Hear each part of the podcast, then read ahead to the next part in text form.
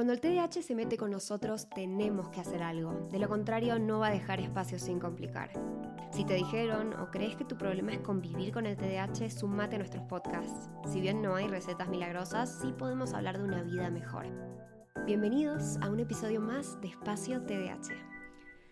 Hola Ma, ¿cómo estás? Yo muy bien, Lubos. Muy bien, ando muy emocionada porque tenemos nuestra primera invitada del año. Eh, y es una persona que hizo de mi 2022 como, como que fue como un farol, así como que le puso luz a mi 2022. Yo andaba súper como confundida, no sabía qué iba a hacer, eh, porque bueno, como muchos saben, llegó Kira a mi vida.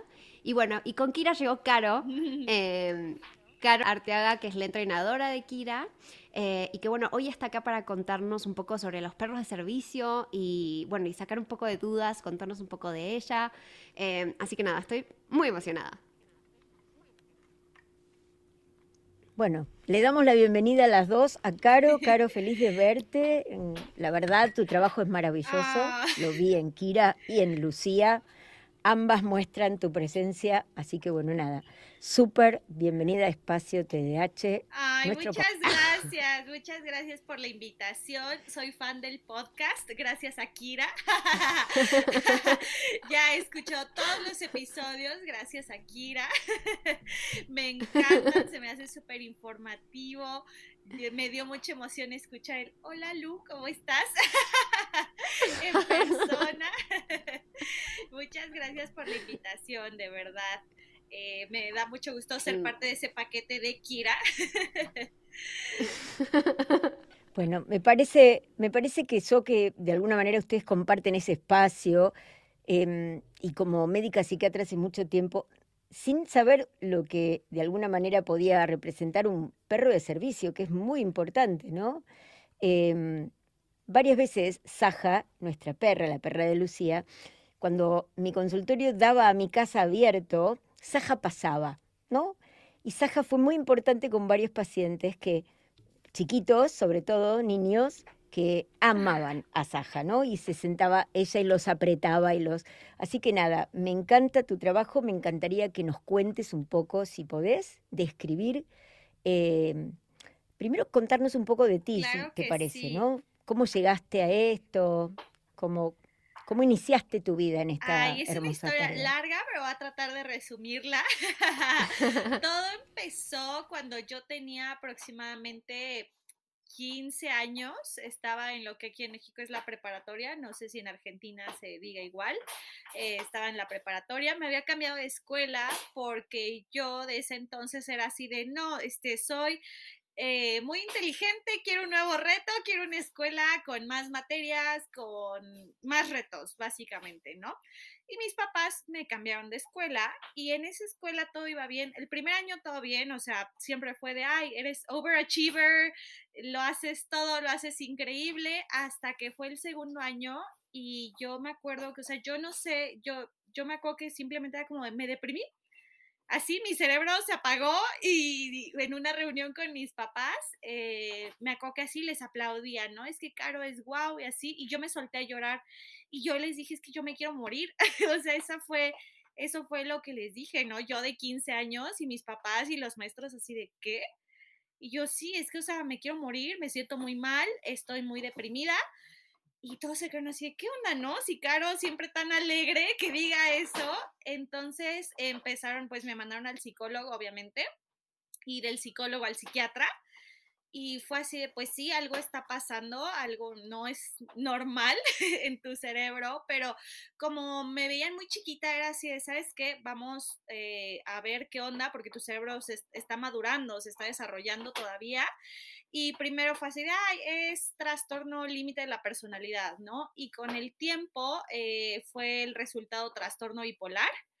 Y pues obviamente eh, tener 15, 16 años con trastorno bipolar no fue nada fácil porque empecé con medicamento, yo me quedaba dormida en las clases, hasta que así un día me citaron en la dirección, me dijeron, Caro, si no puedes seguir con la escuela, ahorita no pasa nada. O sea, salte, tómate un descanso este, ahora sí que arregla todo esto, ¿no? Ve que es lo mejor para ti, pero no, no es necesario seguir obligándote a hacer cosas que ahorita no puedes, ¿no? Y pues entonces mis papás me sacaron de la escuela en ese entonces y pues yo así en mi día a día no sabía qué hacer, ¿no? Eh, me deprimía, a veces los periodos de depresión eran muy largos, a veces todo lo contrario, ¿no? Con el trastorno bipolar. Y un día una tía me dijo, oye, ¿ya has pensado en un perro de, de, asistencia? Este, perdón, una amiga me lo dijo, una chava de Instagram me dijo, ¿has pensado en un perro de asistencia? Y yo, ¿qué es eso? Pero son solo para los, para los que no ven, ¿no? Para la gente con discapacidad visual. No, para nada. Un perro de asistencia en el trastorno bipolar te puede ayudar wow, increíble, te puede tener tus ataques de pánico, avisar si te van a dar ataques de pánico, porque yo en ese entonces no podía ir al súper con mi mamá porque me daban ataques de pánico durísimos, eh, empezaba como a disasociarme, incluso me perdí en el súper, ¿no? Horrible. Y entonces yo dije, wow, yo quiero eso, ¿no? Yo quiero un perro así. Y yo en casa tenía dos perros, este, y fue así de, uh, pues tengo dos perros, ¿no? Hasta que empecé a investigar dije, ay, creo que no es cualquier perro, creo que necesita ser algo muy específico. Y aquí en México, pues no había nada de información, hasta que una tía me dijo, ah, oye, yo tengo un amigo que entrena de ese tipo de perros. Y yo, ¿a poco sí? y este, y mis papás ya sí me habían llevado a una tienda de mascotas. Este, le hablamos al amigo y vemos así en la vitrina, horrible, no compren de tiendas de mascotas, vemos en la vitrina un ganadero australiano y el amigo nos dice, cómprenlo, sí, son la mejor raza para esto. Lo compramos y nos dice, me lo traen cuando tenga sus vacunas. Y yo, oh, qué fácil. bueno, eh, esa perrita a los cuatro meses ya no dejaba entrar a nadie a mi cuarto, se volvió de que súper protectora conmigo y cuando la llevamos con el amigo, que era el entrenador, según esto, este, nos recibe otra persona y nos dice, no, es que yo soy el entrenador, con el que hablaron era mi socio capitalista y pues él no tiene idea de uh. nada. y dice, y no quería, o sea, no se refería a un ganadero australiano como este, se refería a un pastor australiano y pues este no es un pastor australiano. Y nosotros así de, ok, mm. y dice, pues vamos a ver qué se puede hacer con el perro y pues ver si se puede llegar a convertir en perro de asistencia, pero no lo creo. Pero me dijo, mientras, te voy a enseñar a entrenar perros para que sea como tu terapia ocupacional y aprendas algo nuevo. Y yo, órale, va. Este, esa perrita no pudo ser perro de asistencia y me consiguieron un Golden Retriever, un cachorro de Golden Retriever que empecé a entrenar y a los siete meses falleció de disfunción renal, algo congénito por una mala crianza, ¿no? Y pues obviamente ahí mi mundo se me derrumbó y hasta que yo seguí entrenando perros, este, seguí aprendiendo eh, con otros perros de asistencia, perros de terapia. Y un día sí, cumplí 18 años y mi papá llegó y llegó con una cachorra de Bernés de la montaña y me dijo, ten, esta va a ser tu perro de asistencia, entrénala tú. Me dijo, quiero que la entrenes tú, que nunca más se vaya a la escuela como de internado. Quiero que esté aquí contigo y ahora sí que lo hagas tú desde cero. Y así le hice. Y fue cuando terminé, terminé la preparatoria con Janis. Janis tenía un año y medio cuando la terminé. Este, se graduó conmigo y pues de ahí fue el qué sigue, ¿no? La pregunta que les hacen a todos los que acaban la, la escuela. Y yo decía, ay, pues es que, no sé, estudiar psicología, yo es que no me llama, o sea, me gusta, pero no es mi pasión, ¿no? Pero dije, ¿qué me apasiona de verdad? Y yo, los perros, y los perros de asistencia, o sea, para mí entrenar a mi perro de asistencia fue, wow, así, lo mejor del mundo y dije, lo quiero hacer, o sea, quiero que esto sea mi carrera, sea mi estilo de vida y cómo lo hago, ¿no? Porque no hay una universidad aquí en México como para decir, ay, quiero claro. perros, ¿no? Pero en Estados Unidos sí. y mis papás me dijeron, o sea, si quieres que esta sea tu carrera, te apoyamos y te vamos a mandar a la mejor escuela, pero que lo hagas bien y que tengas un papel que que, se, que indique que lo sabes hacer, ¿no? Que tienes esa experiencia. Y pues me fui a Texas en Starmark Academy y ahí fue ahora sí que mi primera escuela de adiestramiento canino. Uno sale como especialista en comportamiento y adiestrador canino.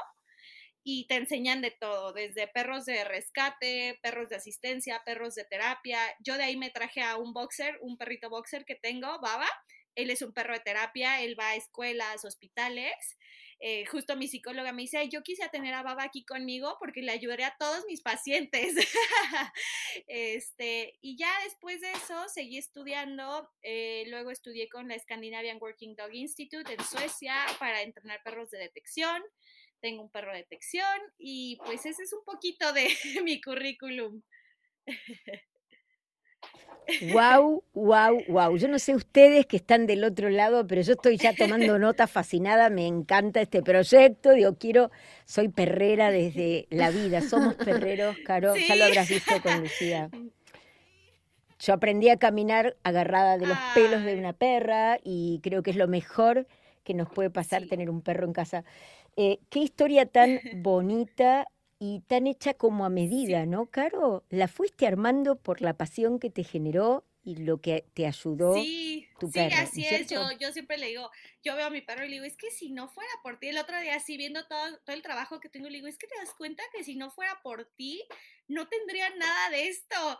O sea, ni siquiera mis demás perros estarían aquí si no fuera por ella. Y ahora, obviamente por todo lo que me llevó a ella, pero pues sí, ella fue ese cambio de 90 grados, 180 grados más bien en mi vida. Y ahora sí que sí, todo es gracias a ella y el poder ayudar a otras personas es, es gracias a ella y a otros perros.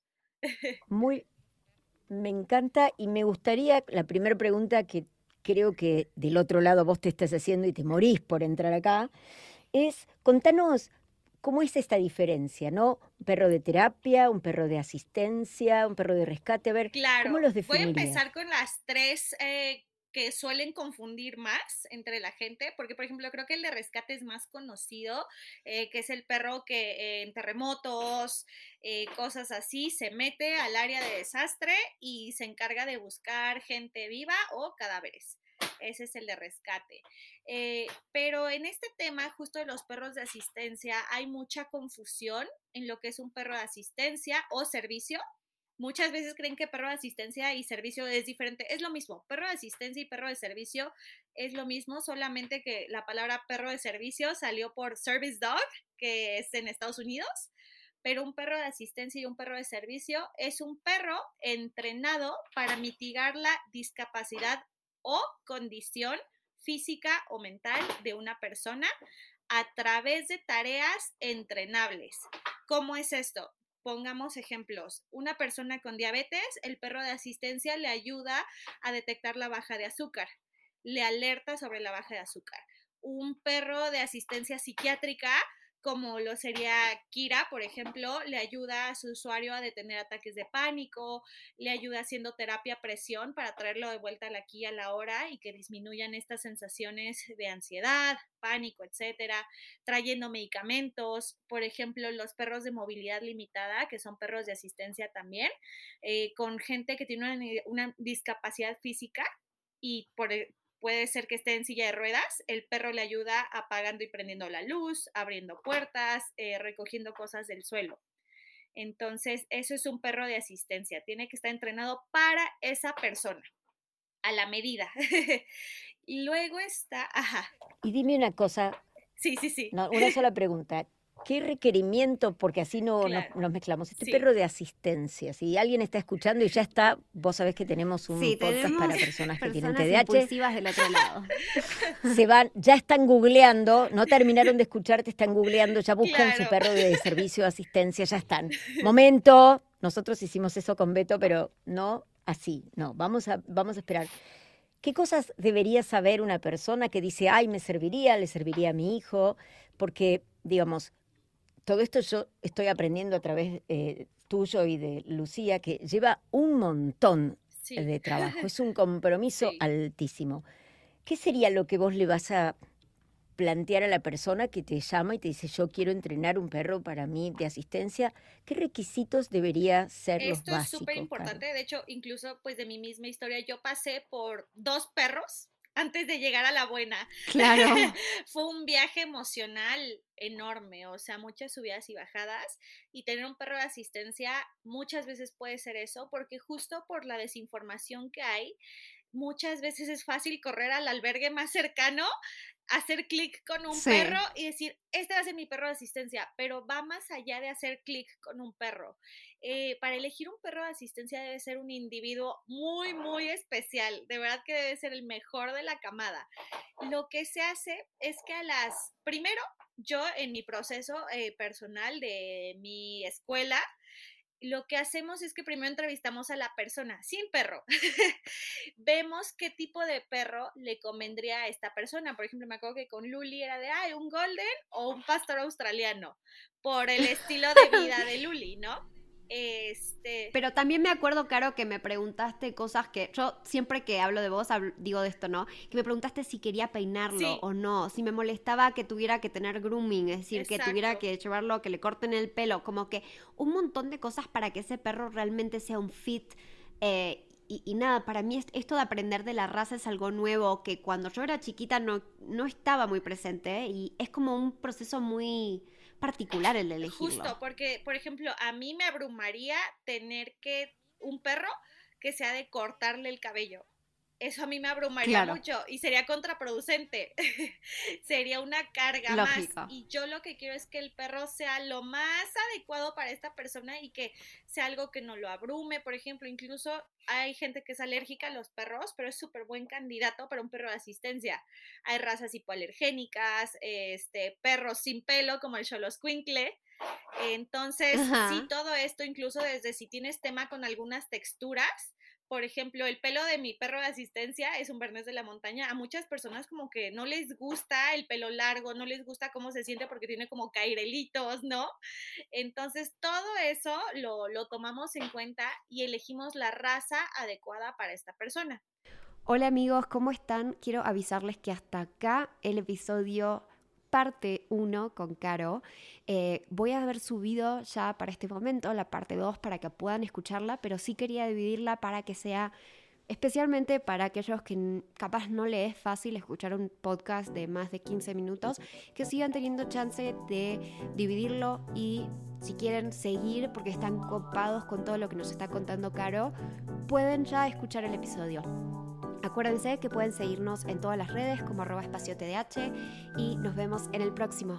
Bye.